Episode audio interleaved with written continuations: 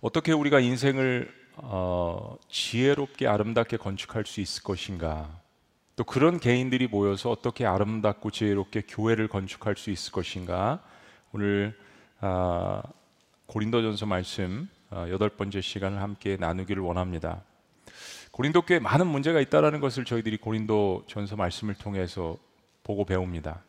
그럼에도 불구하고 하나님은 나의 교회 라는 이 한 단어와 문장을 통해서 우리의 가슴을 뭉클하게 하시고 이 세상에 존재하는 교회는 어, 완벽할 수 없지만 어, 나 같은 인간, 우리 같은 인간들이 모여 있기 때문에 완벽할 수 없지만 그러나 이 교회가 하나님의 부르심을 받았다라는 성경적인 신학적인 면에 있어서는 교회는 완벽합니다. 그러니까 우리는 이 두 사이의 긴장 관계 속에서 신앙생활을 하고 있는 것이죠. 교회는 근본적으로 하나님께서 예수 그리스도의 피값으로 사신 바 되었기 때문에 완벽하다.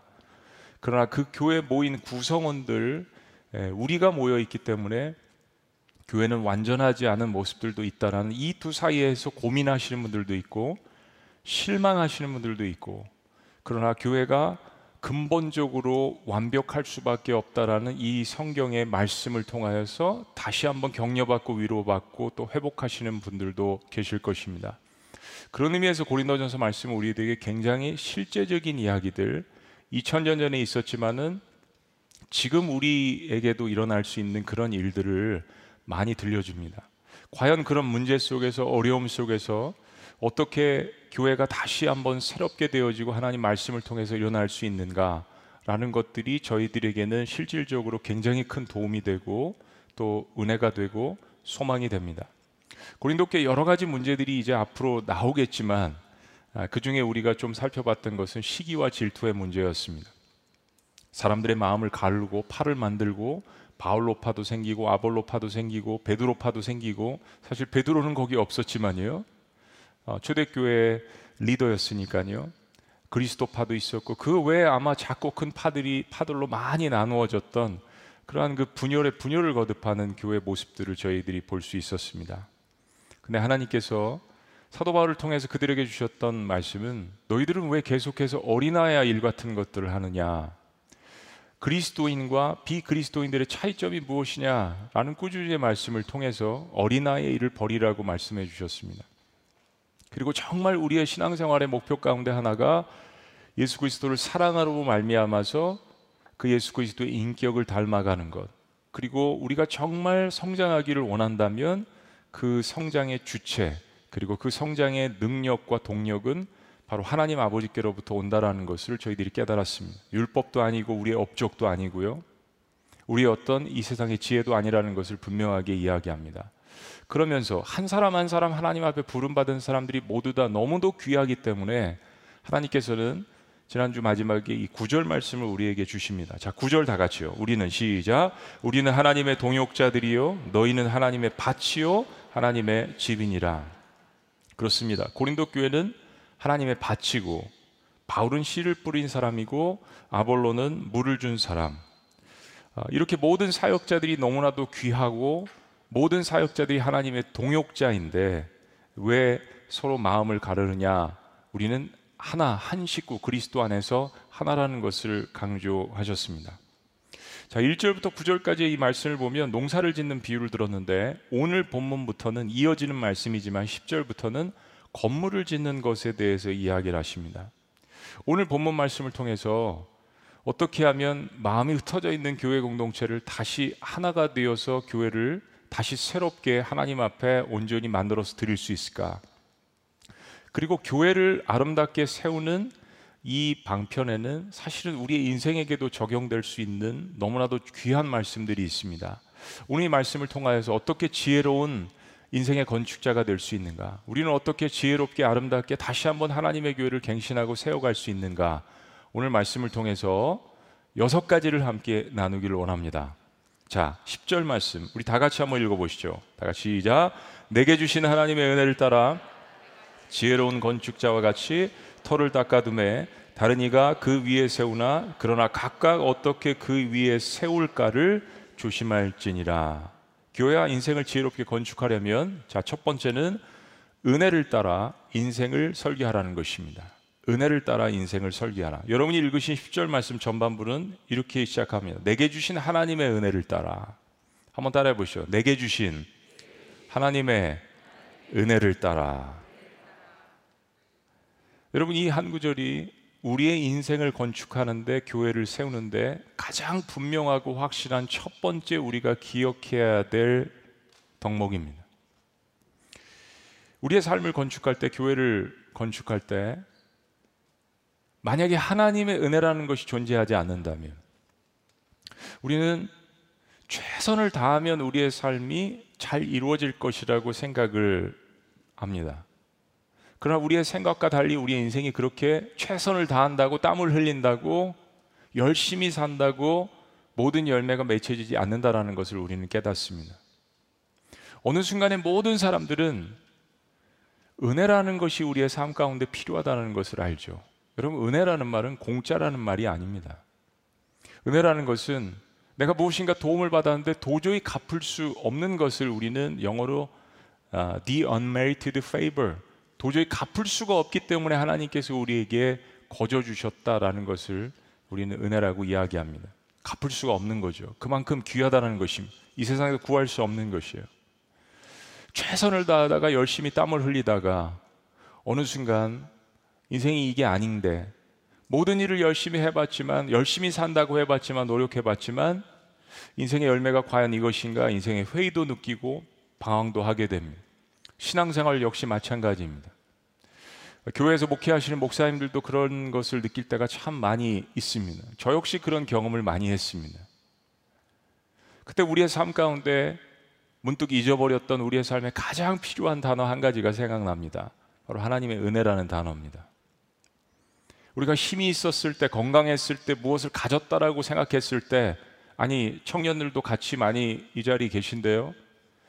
내가 가진 건 없지만 젊음이 있고 건강이 있고 멀쩡한 머리가 있는데 내가 최선을 다해서 그러나 어느 순간 우리의 삶 가운데 나에게 은혜라는 것이 필요하다는 것을 우리가 깨닫습니다. 그거 깨닫는 것 역시 사실은 은혜인 것 같아요.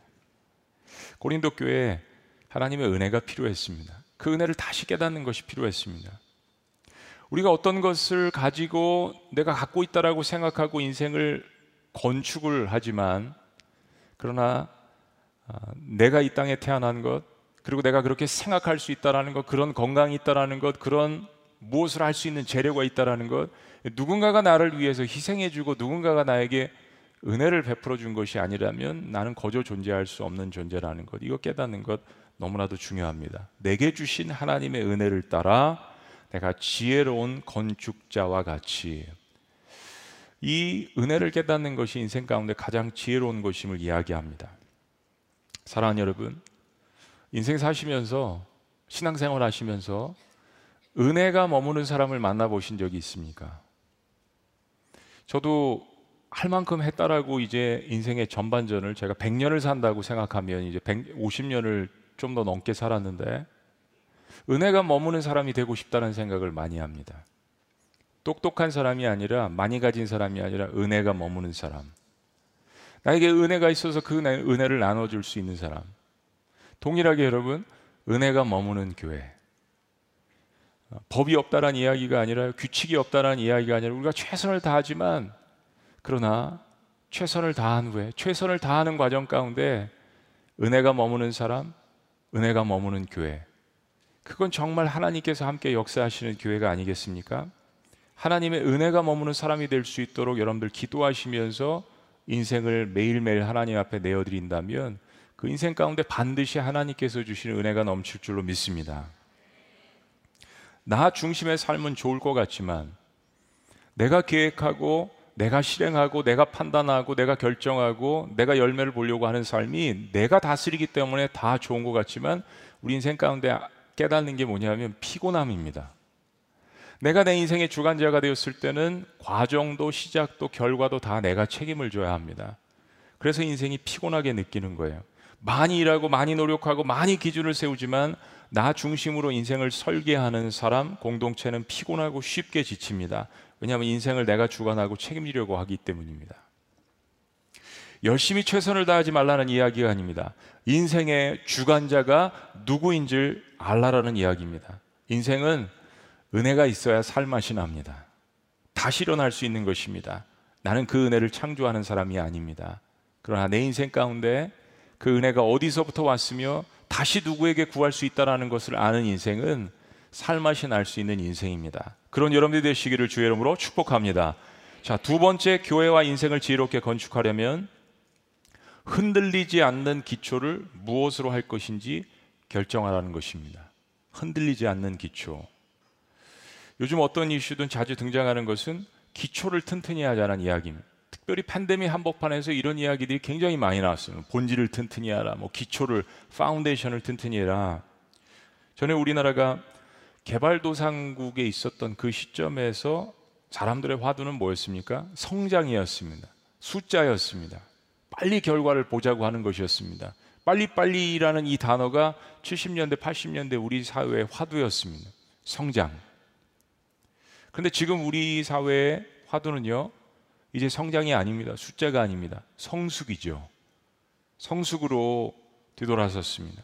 빠른 성장보다는 온전한 성숙을 생각, 성장, 성숙을 생각하다 보니까 근본이 되는 기초를 다시 점검하지 않을 수가 없습니다. 한국 사회 고도 성장 가운데서 일어났던 몇몇 가지 일들 여러분 아시잖아요. 삼풍백화점 붕괴 사건. 그리고 무슨 대교죠? 성수대교가 무너졌던 이 두 가지 사건은 우리 사회가 얼마나 빨리빨리 모든 것들을 성장하려고 세웠던 것에 대한 대표적인 예를 보여주는 것입니다.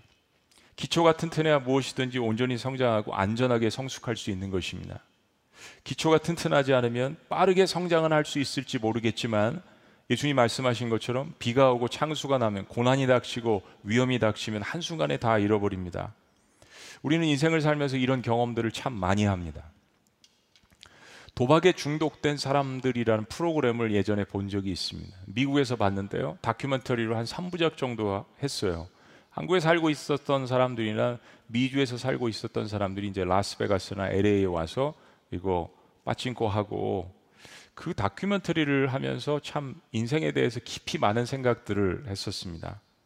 거기에서 어떤 한 분이 이야기하신 게 참 마음에 와닿았어요. 이런 이야기였습니다. 1억, 2억 날린 사람은 여기서 울지도 못합니다. 1억, 2억 날린 사람은 여기서 울지도 못합니다. 가족도 다 도망가고 모텔 한 구석에서 자신의 인생의 마지막 남은 동전 지폐 몇 개를 움켜쥐고 그날도 일어나서 다시 그것을 달리며 했던 그분의 이야기. 1억, 2억 날린 사람은 울지도 못합니다. 인생의 기초가 단순간에 일확천금을 얻는 것이라면 쉽게 얻은 것은 쉽게 허물어진다는 것을 우리의 인생 가운데 반드시 경험하게 될 것입니다. 자, 본문으로 돌아가면 바울은 고린도 교회 털을 닫고 아볼로는 그것을 발전시켰습니다.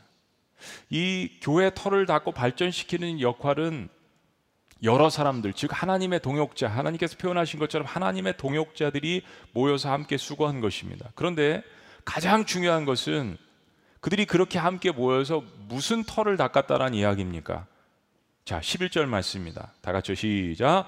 이 닦아둔 것 외에 능히 다른 털을 닦아둘 자가 없으니 이 터는 곧 예수 그리스도라 그렇습니다. 이 닦아둔 것 외라는 이 말은 이미 놓인 기초를 이야기하는 것입니다. 그리고 이 터는 곧 예수 그리스도시라고 이야기합니다. 교회의 기초, the foundation of church, 교회의 기초 예수 그리스도, the foundation of our life, 우리의 삶의 기초. 하나님은 그렇게 세워진 교회 공동체를 통해서 영광 받기를 원하십니다. 아들의 피값으로 아들의 몸값으로 그 기초를 세운 그 교회를 통하여서 영광 받기를 원하십니다. 저는 교회를 개척하고 목회하면서 특별히 이제 새 가족반에서 저희 아내와 함께 교회 비전을 이야기할 때마다 꼭 첫 번째로 교회 코너스턴, 교회 기초는 예수 그리스도라고 가르쳤습니다. 특별히 에베소서 말씀을 많이 강의했습니다. 에베소 2장 20절 말씀도 동일한 말씀을 이야기합니다. 너희는 사도들과 선지자들의 터 위에 세우심을 입은 자라 그리스도 예수께서 친히 모퉁이 돌이 되셨느니라. cornerstone, 주축돌, foundation이 됐다는 말씀이죠. 그래서 우리는 예배를 드릴 때 십자가와 부활이 중심 축이 되어서 항상 그 기초 아래서 말씀과 찬양이 이루어져야 합니다.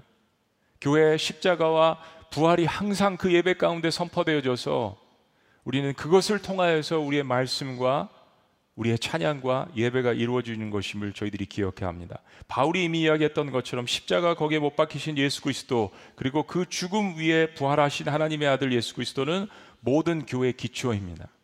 예수 그리스도가 이 땅에 존재하는 모든 교회 기초가 되어야 합니다.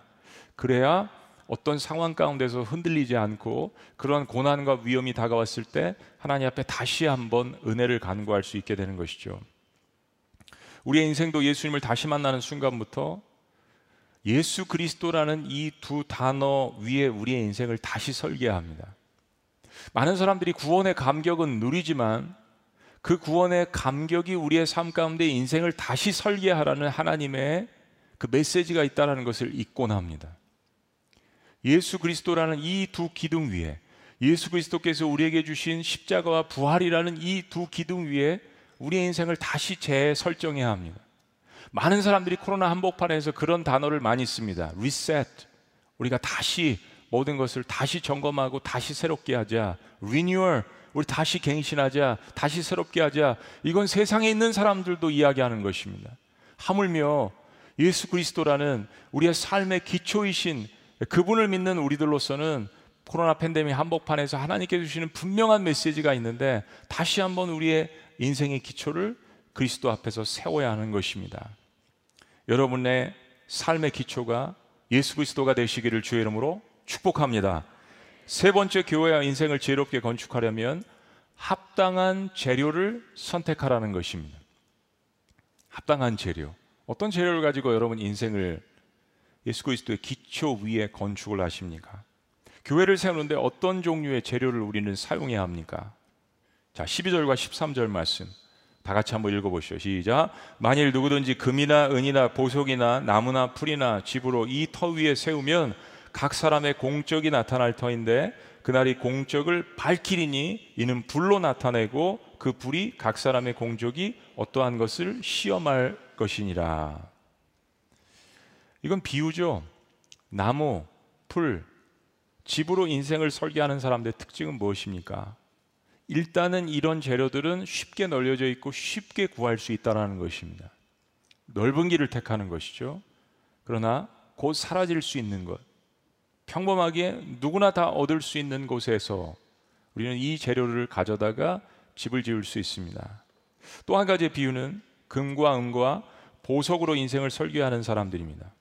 이건 비유죠. 정말 금과 은으로 어, 우리가 집을 건축하라는 이야기는 아니죠. 천국에는 이미 하나님께서 그렇게 해놓으셨을 것입니다. 이 비유는 바로 영원한 것, 가치가 있는 것, 그리고 찾기가 쉽지 않은 것을 이야기하는 것입니다.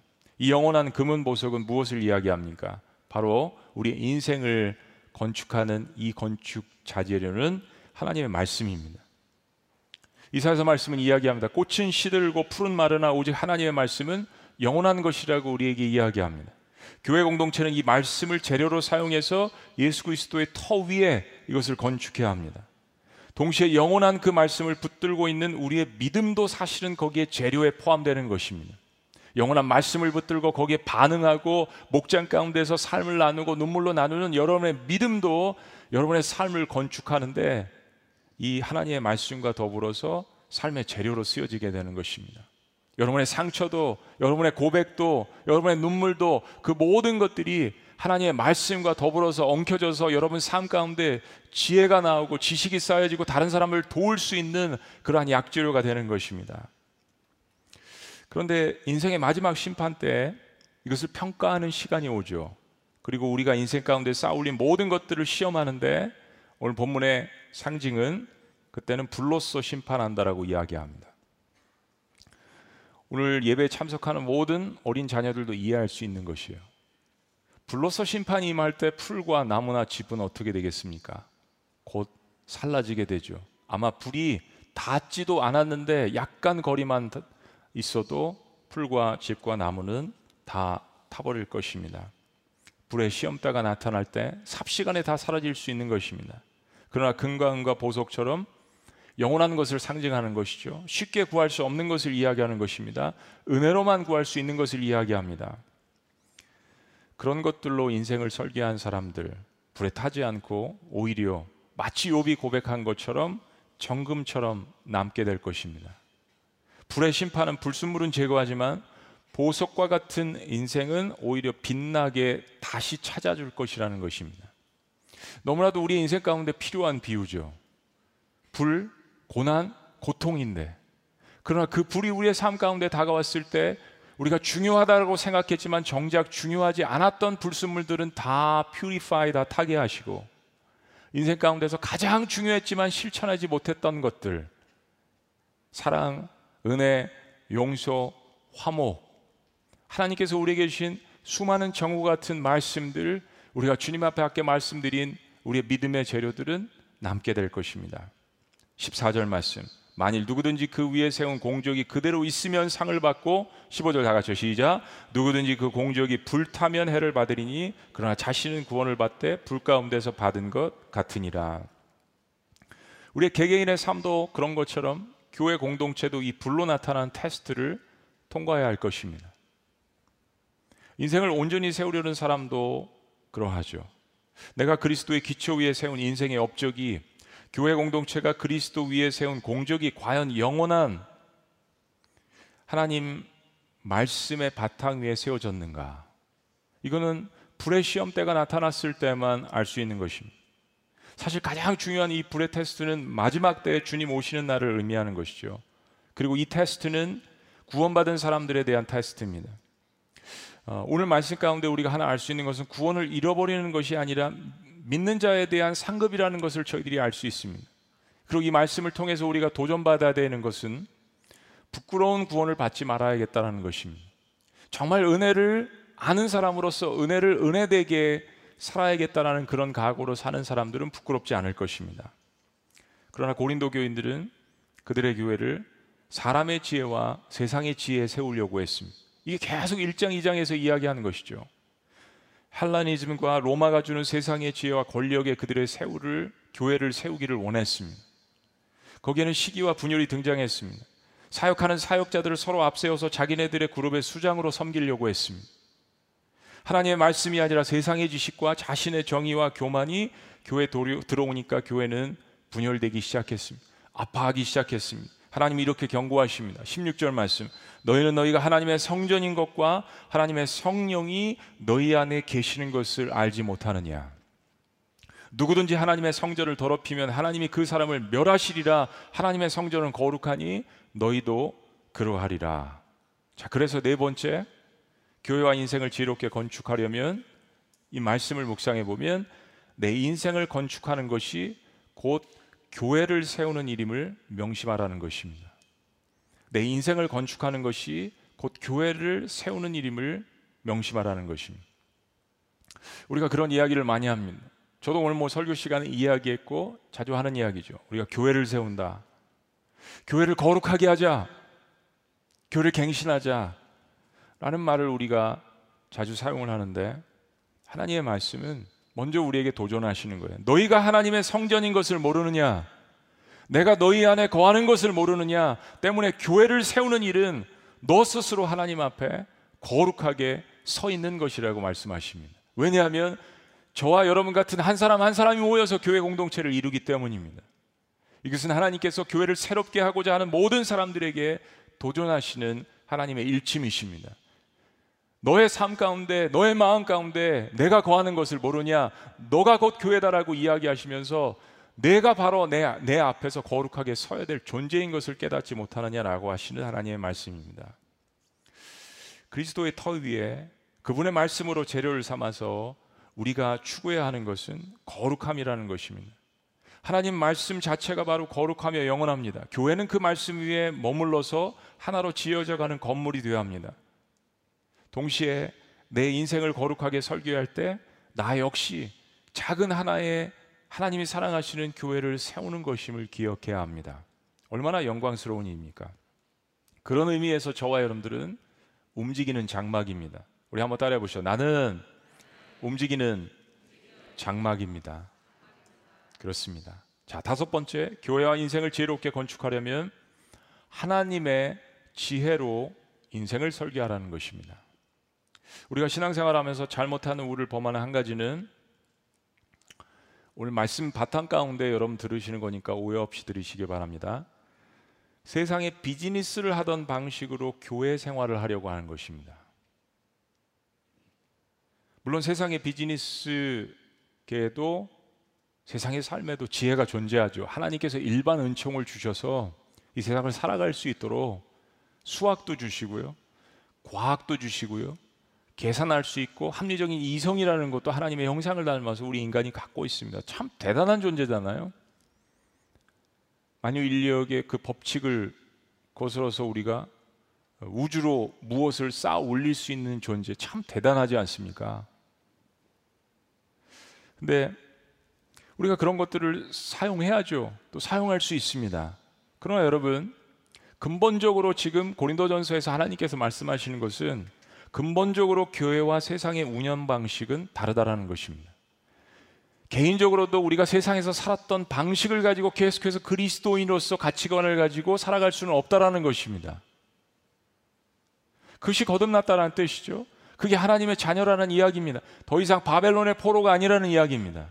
더 이상 페르시아 사람이 아니라는 이야기입니다. 왜 다릅니까?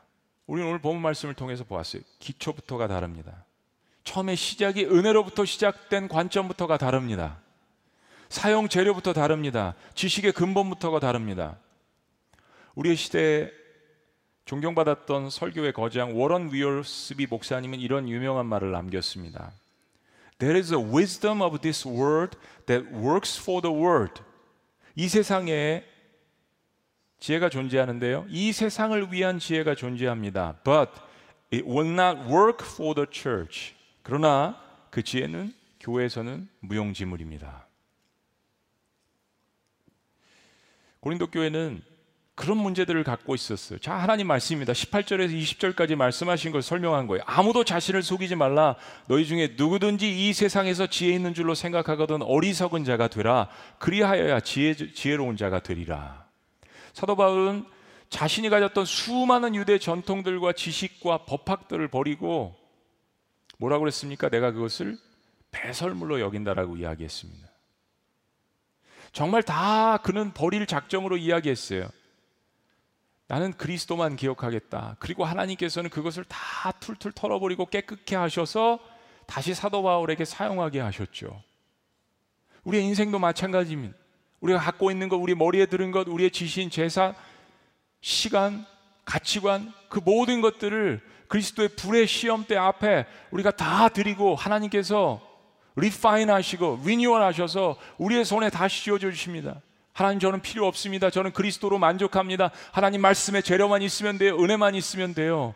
그럼 하나님께서는 우리의 상처도 사용하시고 우리의 경험도 사용하시고 우리가 때로 과거에 저질렀던 죄도 다시 생각나게 하셔서 그 죄의 무서움을 통해서 다른 사람들에게 복음도 증거하게 하시고 그리스도 안에서 내가 모든 것을 버렸는데 그리스도 안에서는 모든 것을 사용할 수 있는 그 은혜를 우리에게 주십니다. 고로 이 세상에 지혜 있다라고 이야기하지 말고 지혜 있는 줄로 생각하거든 어리석은 자가 되라. 그리스도 안에서 어리석은 자가 되라는 이야기입니다. 그리하여야 지혜로운 자가 되리라. 19절 이 세상 지혜는 하나님께 어리석은 것이니 기록된 바 하나님은 하나님은 지혜 있는 자들로 하여금 자기 꾀에 빠지게 하시는 이라 하였고 여러분 고린도서 1장, 고린도서 2장, 고린도서 3장이 왔는데도 이 말씀이 계속해서 반복되는 이유는 그만큼 고린도에 있는 교인들이 세상의 지혜를 가지고 신앙생활을 했기 때문입니다.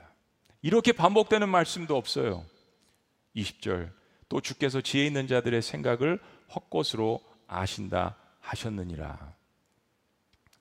여러분은 그리스도인으로서 인생에 그분이 주신 지혜대로 인생의 계획을 수립하시고 수정하고 계십니까? 우리가 어떤 난관이 다가왔어요. 아, 이거 정말 브렉스루 해야 돼. 이거 빠져나가야 되는데 돌파해야 됩니다. 그때 우리는 다시 기초로 돌아갑니다. 내 인생 기초가 뭐지? 내 인생의 재료가 뭐지? 나에게 지금 필요한 것이 무엇이지? 그리고 하나님 앞에 인생을 재수정할 것을, 인생의 궤도를 다시 한번 수정할 것을 요구하고 그분의 지혜를 가지고 그분이 주신 통찰력을 가지고 인생을 보느냐, 그렇지 않느냐는 완전히 다른 인생입니다.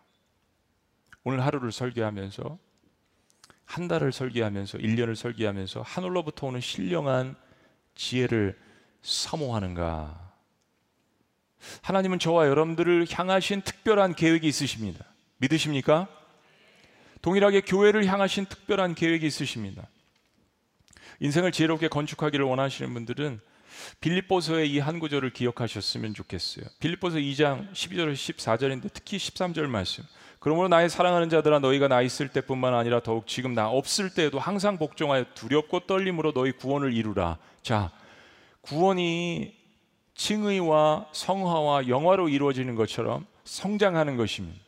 이 성장하는 과정 가운데 우리는 말씀드린 것처럼 난관과 또 고통과 어려움을 만날 수 있어요. 그래서 인생의 궤도를 재수정해야 합니다. 그때 우리가 기억해야 될 한 가지 소망적인 말씀 13절 너희 안에서 행하시는 이는 하나님이시니 너의 삶을 주관하시고 이끌어 가시는 이는 하나님이시니 너에게 은혜를 끊임없이 부어 주기를 원하시는 분은 하나님이시니 자기의 기쁘신 뜻을 위하여 너희에게 소원을 두고 행하게 하시나니 하나님은 우리가 범사에 우리의 영혼이 평안 가운데 지내기를 원하십니다.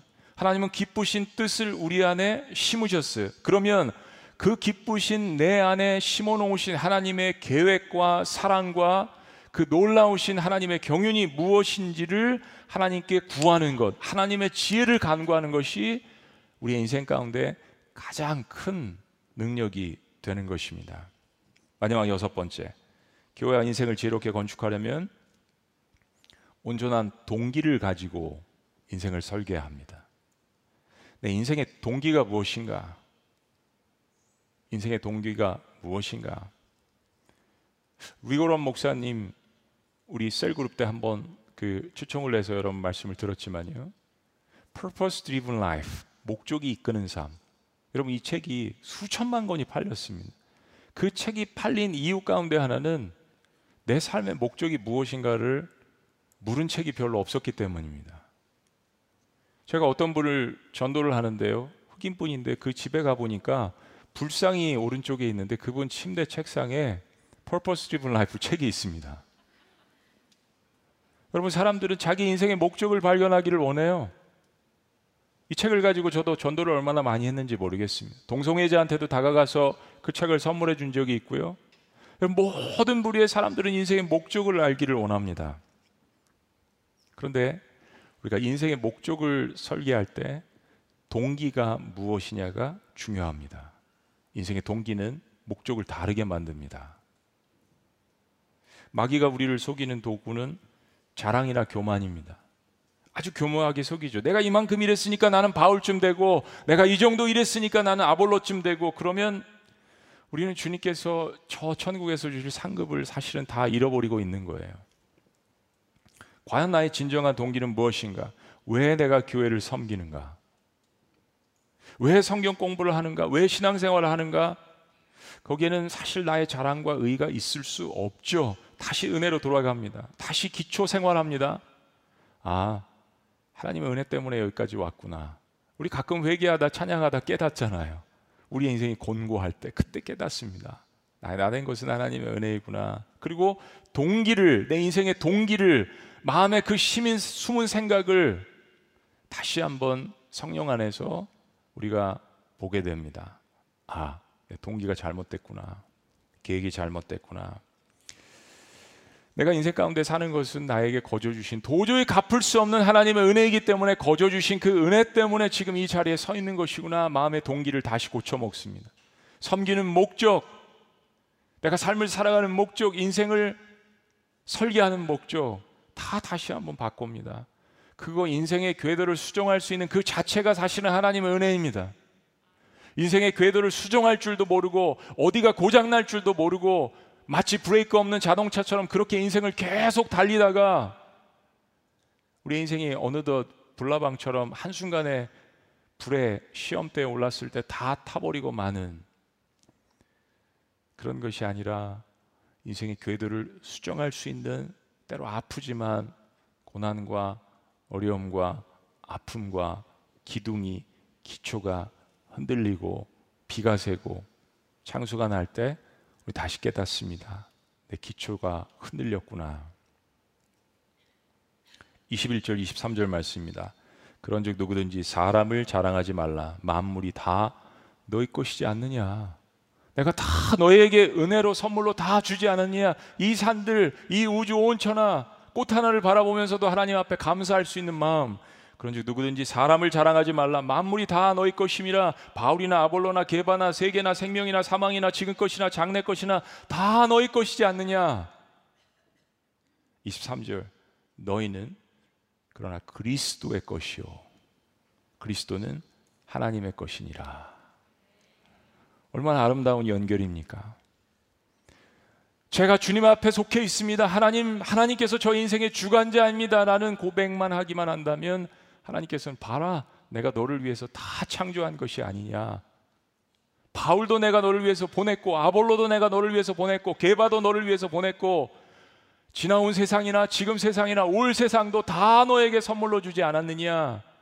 라고 하시는 하나님의 그 말씀의 결론은 그겁니다. 고로 우리는 그 하나님 앞에만 우리의 인생을 통해서 영광을 돌리는 것입니다.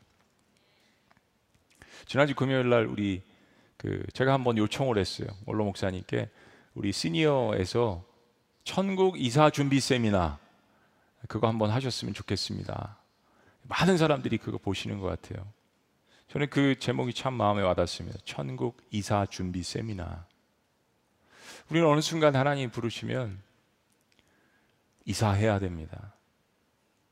인생을 계획하시면서 이사할 준비도 하셨나요? 너무 이 세상에서 열심히 살아가다가 이사할 준비도 잊어버릴 때가 있습니다. 모든 열심이 다 좋은 건 아닙니다. 이 글을 기록하고 우리에게 전하는 사도 바울도 열심이라면 최고를 달렸잖아요. 그러나 하나님을 핍박하는 열심을 가지면서 하나님을 사랑했다라고 생각했던 바울의 열심. 열심히 인생을 다 설명하지는 않습니다. 우리가 인생을 계획하고 살아가지만 우리의 인생이 내 뜻대로 안 되는 것을 경험합니다. 근데 사랑하는 여러분, 오히려 인생이 자기 뜻대로 되는 것이 독이 될 수 있다라는 것을 신앙인은 깨달아야 합니다. 내가 투자하는 데는 다 성공해. 내가 만나게 하는 사람들은 다 중매가 성공하는 것 같아요. 내가 생각하고 내가 계획하고 내가 예언하고 내가 이야기하는 것들은 다 성공하는 것 같아요. 인생이 다 자기 뜻대로 자기 생각대로 그게 반드시 그 사람에게 독이 될 수 있다라는 것을 깨닫는 것이 그리스도인입니다. 그 사람의 언어를 들어보세요. 그 사람의 행동을 들어보세요. 겸손함이 있는가? 정말로 자신이 행한 모든 일들을 하나님 앞에 영광을 돌리고자 하는 마음이 있는가? 세상의 지혜로 성공한 사람은 늘 언어가 자기 중심적입니다. 자기 경험적입니다. 자기 정의가 가득합니다. 그래서 다른 사람들의 실패와 아픔과 고통을 공감할 줄 모릅니다. 그것은 그리스도인이 아니죠. 그리스도인이 이처럼 이 저녁에 이 밤에 모여서 우크라이나를 위해서 지속적으로 기도합니다. 많은 사람들에게 이미 이 전쟁은 잊혀져 가고 있습니다. 6.25 전쟁이 3년 동안 이 한반도에서 일어났을 때 16개국 이상의 사람들이 이 땅에 왔지만 그러나 시간이 지남에 따라 수많은 대부분의 사람들은 잊어버립니다. 그러나 그리스도인들은 나의 아픔과 나의 고통을 통해서 그리스도 안에서 여전히 공감하고 기도할 줄 아는 사람들. 나의 뜻은 때로 실패하고 내 뜻대로 인생이 되지는 않을지 모르겠지만 하나님의 손에 그분의 주권적인 손에 내 인생을 맡겼다면 그분이 내 인생을 책임지십니다. 그 책임에는 천국 행도, 영원이라는 보험도, 죄의 용서함도 다 포함되어 있습니다. 사랑하는 여러분, 불의 시험대가 내 인생에 닥칠 때 타고 남은 것이 우리 인생의 사실은 성공입니다. 무엇이 남을 것입니까? 사랑으로 행하는 것만 남겠죠. 기도하시겠습니다.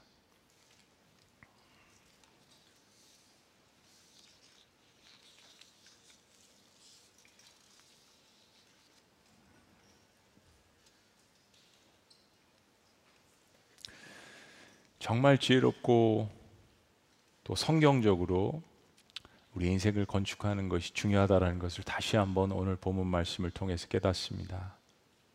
그래도 참 여러분들이 귀합니다. 금요 니에미야 기도의 시간에 오셔서 말씀을 듣고 다시 한번 이 말씀을 영원한 재료로 삼아서 같이 함께 기도하고 중보기도 하고 또 내 인생을 다시 한번 돌아보고 가정을 위해서 자녀들을 위해서 교회 공동체를 위해서 국가 민족을 위해서 기도할 수 있다라는 것 인생을 참 잘 설계하고 나가시는 중입니다. 때로 우리의 삶의 고난이 문득 아주 예상도 못했는데 닥치는 순간에 인생의 궤도를 수정해야 함을 느낄 때가 있습니다. 그때 오늘 여섯 가지의 이 말씀을 기억하십시오. 은혜를 따라 인생을 다시 설계하는 겁니다. 흔들리지 않는 기초를 예수 그리스도로 정하는 것입니다. 합당한 재료 영원하신 하나님의 말씀을 붙드는 것입니다. 그리고 내 인생을 건축하는 것이 거룩한 교회를 세우는 일임을 기억하는 것입니다. 그리고 하나님의 지혜로 인생을 설계할 수 있도록 기도하는 것입니다. 그리고 내 동기를 마지막으로 점검하고 나의 삶의 모든 것들은 하나님 앞에 영광을 올려드리는 것입니다. 살아계신 하나님 아버지, 금요 니에미아 기도에 이처럼 하나님의 백성들이 삼삼오 짝을 지어 모여서 함께 기도하고 말씀을 보고 찬양하며 내 인생에 고통이 있었기 때문에 고난이 있었기 때문에 죄가 있었기 때문에 그러나 그 순간에 주님께서 말할 수 없는 은혜로 나에게 찾아와 주셔서 나를 구원해 주신 그 감격 때문에 내가 다른 사람들의 아픔과 고통과 죄를 공감하며 그들을 위해서 기도할 수 있는 것 하나님이 우리에게 주신 좋은 인생의 건축 모델이었음을 주님 앞에 이 시간 감사하며 고백합니다. 부족하지만 저희들의 인생을 다시 한번 받아 주시옵소서. 매일매일 우리의 인생을 새롭게 하여 주시옵소서. 그 기초가 은혜이며 영원하신 하나님의 말씀이며 예수 그리스도이며 그리고 내가 하나님 앞에 온전히 서는 것 자체가 교회를 새롭게 세우는 일임을 하나님 기억할 수 있도록 주의 백성들을 축복하여 주시옵소서. 그리고 자란 후에도 그 모든 것들을 하나님 앞에 영광을 돌릴 수 있는 하나님의 위대한 자녀들 백성들 하나님의 동역자들이 될 수 있도록 축복하여 주시옵소서. 놀라우신 이름 예수 그리스도의 이름으로 기도합니다. 아멘. 우리 자리에서 다 같이 일어나시겠습니다. 네. 우리 그런 마음으로 우리의 인생을 여기까지 오게 하신 우리 하나님 앞에 영광의 박수 올려드릴까요? 네.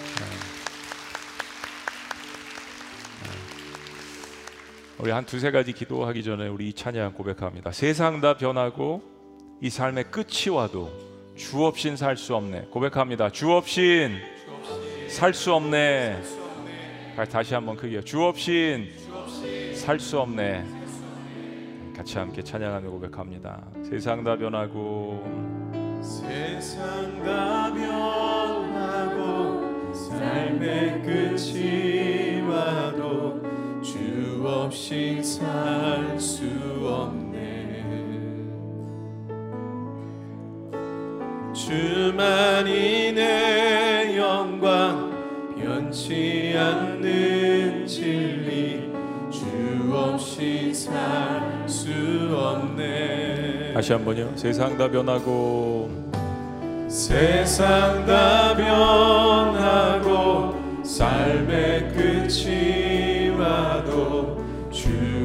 없이 살 수 없네 고백합니다. 주님만이 내 영광입니다.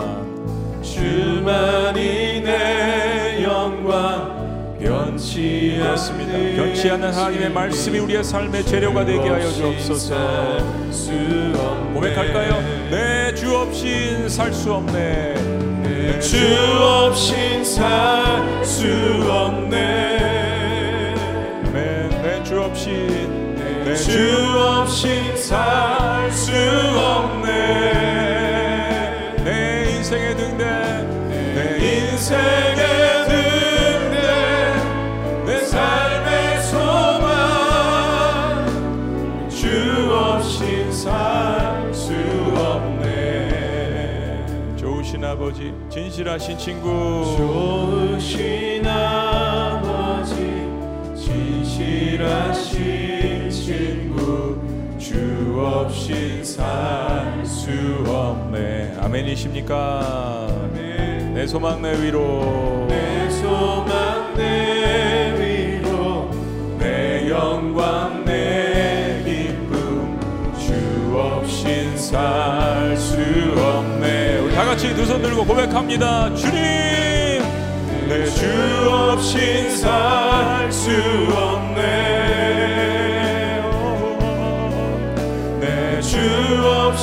살 수 없네 주님만이 내 인생의 등 되십니다. 인생에는 내 삶의 소망 내주 없인 살수 다시 한번 믿음으로 고백합니다. 내 주 없이 살수 없네. 주 없인 살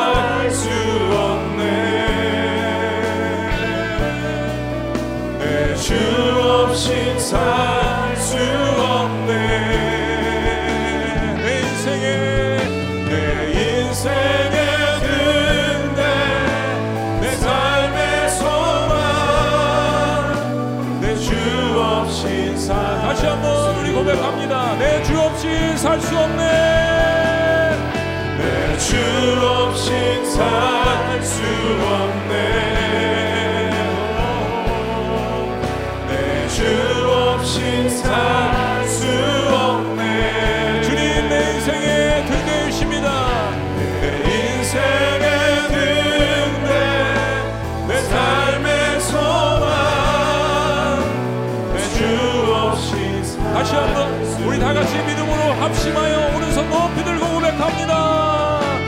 주 없인 살수 없네 주님 이 고백으로 말미암아서 다시 한번 하나님의 백성의 인생을 새롭게 하여 주시옵소서. 믿음의 고백이 되게 하여 주시옵소서.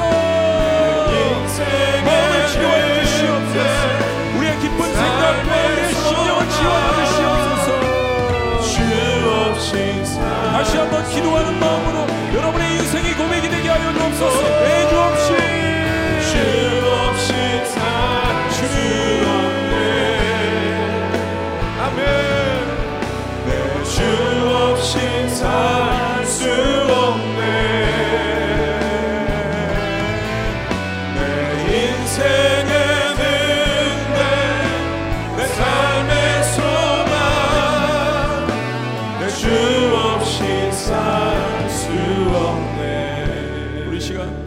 잠시만 더 높이 들고 그 손을 붙드시는 그 하나님 내 삶의 주관자 창조주신 그 하나님의 그 손을 붙들고 이 시간 단순하게 고백했으면 좋겠습니다. 하나님 부족하지만 제가 실패도 하고 우리의 삶에 고통도 있고 어려움이 있지만 한 가지 제가 깨닫는 것 나의 나된 것은 하나님의 은혜입니다.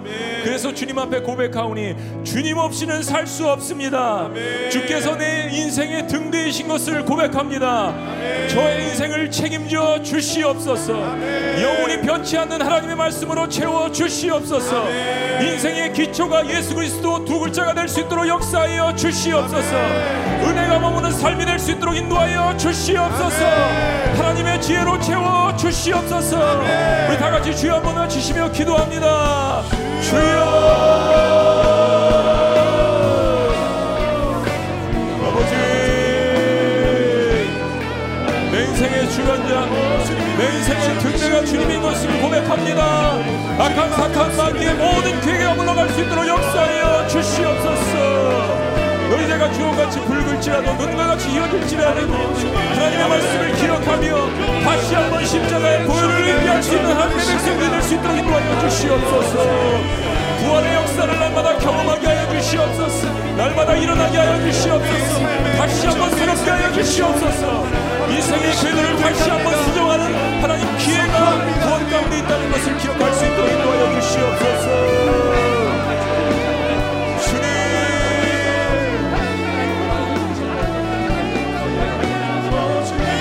죄가 난 것에 하나님의 은혜를 더하여 주시옵소서.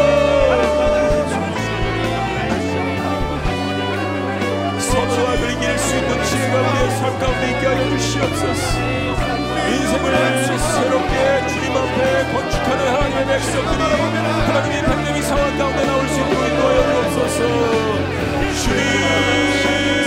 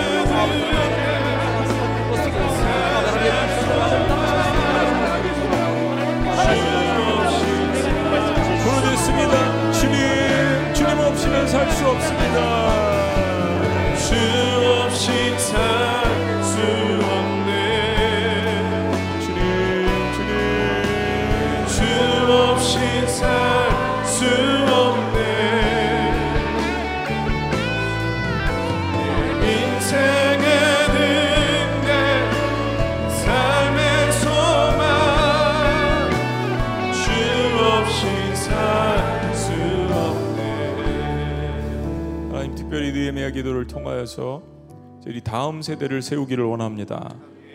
인생을 어떻게 건축해야 될지 인생의 목적과 참 수많은 경쟁 가운데서 방황하는 우리의 자녀들 주님께서 기억하여 주시옵소서. 우리의 청년 세대들을 주님께서 기억하여 주시옵소서. 망망한 대에서 등대를 찾지 못하고 방황할 때 내 인생의 등대가 주님이십니다. 눈을 감고 성령 안에서 담대하게 고백하는 하나님의 백성들이 될 수 있도록 축복하여 주시옵소서. 느헤미야 기도를 통하여서 모든 세대가 다시 한번 살아나기를 원합니다. 천국으로 갈 이사 준비를 다 마친 하나님의 백성들 그래서 이 세상 가운데 더욱더 담대하게 일어날 수 있도록 축복하여 주시옵소서.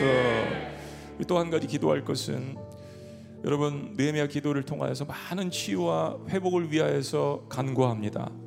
우리 2주 전에 우리 목회자들을 통하여서 하나님께서 여러분들을 위해서 안수기도 해 주셨는데 많은 치료의 간증들도 있습니다. 그러나 한순간에 끝나는 것이 아니라 계속된 치료와 회복이 여러분 삶 가운데 있기를 주님께서 원하십니다. 한 번의 기도가 아니라 끊임없는 그 기도를 통하여서 하나님 앞에 나가야 된다는 것을 하나님께서 말씀하십니다. 함께 손을 붙들고 함께 눈물을 흘리는 공동체 여러분들을 위해서 누군가 눈물 짓는 사람들 그리고 특별히 성령께서 말할 수 없는 탄식으로 여러분의 문제와 아픔을 위해서 기도하신다는 것을 기억하면서 여러분의 문제들을 기도 가운데 하나님 앞에 쏟아놓는 정말 인생을 지혜롭게 설교하는 여러분들이시기를 원합니다. 다시 한번 여러분의 문제들을 하나님 앞에 고백하십시오. 하나님께서 그 음성을 들으실 것입니다. 만지실 것입니다. 보여주실 것입니다. 지혜도 주실 것입니다. 무엇보다도 내가 너를 사랑하고 내가 너와 항상 함께하느라 이 말씀을 통하여서 다시 한번 세상 가운데 나아갈 수 있는 담대함을 주실 것입니다. 우리 이 찬양 계속해서 하시면서 우리 주님 앞에 주여 한번 외치시고 여러분의 삶의 기도 제목들 문제들을 주님 앞에 쏟아붓고 나아가기를 원합니다. 다시 한번 주여 외치시며 기도합니다. 주여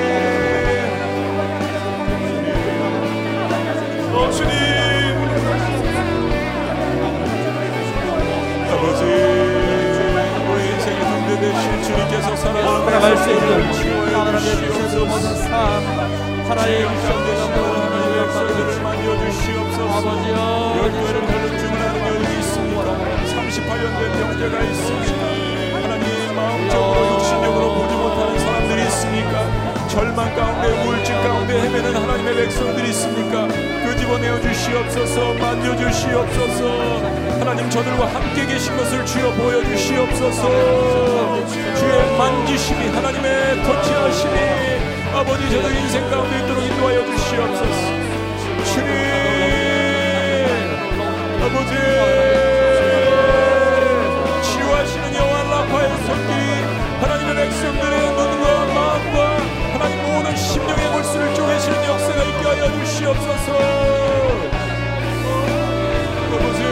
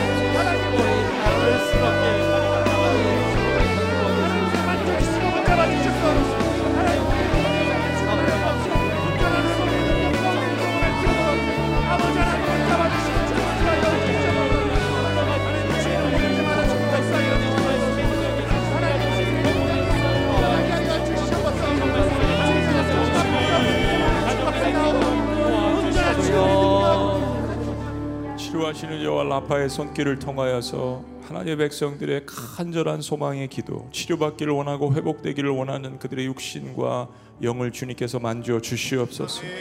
고통 가운데 있는 하나님의 백성들을 찾아가 주셔서 그들의 경제의 문제와 하나님 정신적인 우울증의 문제와 자녀들의 문제와 하나님 육신적인 질병의 문제와 가족의 고통의 관계의 모든 문제들을 주님께서 기억하시고 나는 너를 치유하는 여호와 라파니라 주의 말씀을 통하여서 저들을 위로하시고 격려하시고 열두해를 혈루증을 앓은 여인이 치료된 것처럼 38년이나 됐던 하나님 병자가 주님 앞에 나왔던 것처럼 하나님 육신적으로 보지 못하나 영적으로 보지 못하는 모든 눈들을 뜨게 하시고 우리의 마음 가운데 예수 그리스도의 말씀과 부활에 대한 소망을 통하여서 치료하여 주시옵소서. 믿는 자에게 무슨 말이냐? 능치 못할 일이 없음이니라. 하나님 기도하는 공동체 눈물 흘리는 공동체를 통하여서 서로가 한 마음이 되게 하시고 성령 안에서 연결되어지게 하여 주시고 교회 공동체가 세상에서 승리할 수 있다라는 것을 하나님의 백성들과 함께 하심을 통하여서 나타내 주시고 보여 주시옵소서.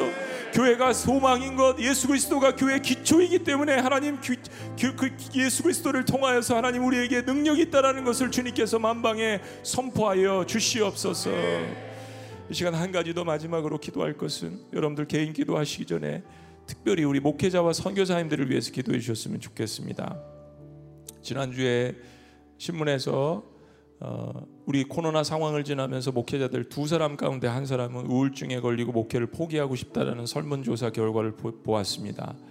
우리 목회를 하고 있는 모든 목회자들도 많은 압박감과 어려움 가운데 있습니다. 특별히 지구촌 교회에 있는 우리 목사님들, 전도사님들, 또 함께 일하는 사역자들을 위해서 스탭들을 위해서 기도해 주셨으면 좋겠습니다.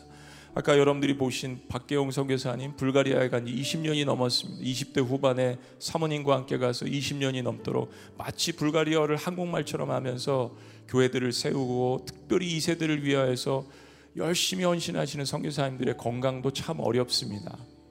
우크라이나 주변에 있는 불가리아, 또 루마니아, 그리스 이런 지역에 많은 우크라이나 피난민들을 돌보느라고 그들의 사역은 두 배, 세 배, 네 배로 힘든 환경 가운데 있습니다. 매트 2022에 여러분들의 기도가 필요합니다. 비록 갈 수 없지만 성령님께서 내가 가는 것보다 더 능력 있게 찾아가 주셔서 선교사님들과 목회자들을 다시 일으켜 주시며 성도들을 위해서 다시 한번 눈물로 기도할 수 있는 목회자들, 다시 한번 하나님의 말씀을 재료 삼아서 그 말씀을 폭포수처럼 쏟아부을 수 있는 그런 목회자들이 될 수 있도록 우리 선교사님들과 목회자들을 위하여서 합심해서 다 같이 기도하시고 그리고 여러분들 개인 기도 제목 하나님 앞에 올려드리시겠습니다. 우리 주여 한번 외치시고 우리의 리더들을 위하여 섬기는 리더들 은혜가 그들 삶 가운데 흘러내릴 수 있도록 다 같이 우리 기도합니다. 주여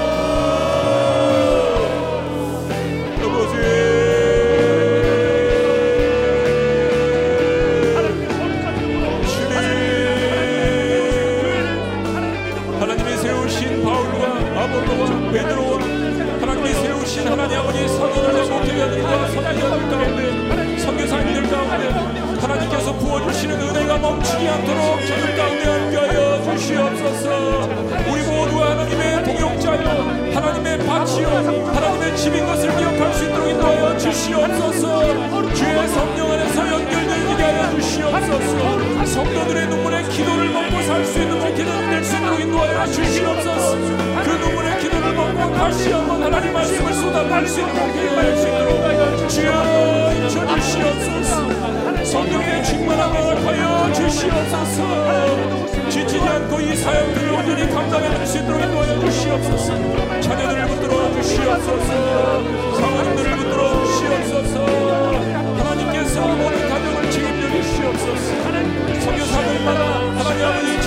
전망과 공개하고 싶은 마음 가운데 있는 선교들을 찾아가 주시옵소서. 아버지! 지구촌교회가 파송한 선교사님들을 위하여서 슬픈 기도를 하나님 아버지 끊임없이 간구할 수 있도록 인도하여 주시옵소서. 삼천 중고용사 기도가 매일매일 살아날 수 있도록 인도하여 주시옵소서. 지구촌교회가 속한 침례교단의 3,500명의 목회자들을 위하여서 5분이라도 날마다 기도할 수 있도록 인도하여 주시옵소서. 기도가 살아나는 교회가 될 수 있도록 인도하여 주시옵소서. 성령의 충만함과 성령의 은사들이 성령의 열매를 담았으며 아버지는 교회가 되게 하여 주시옵소서. 주님.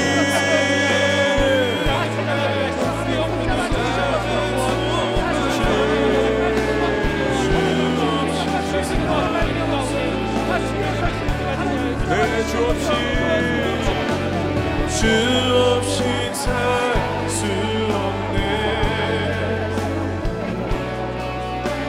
주 없이 살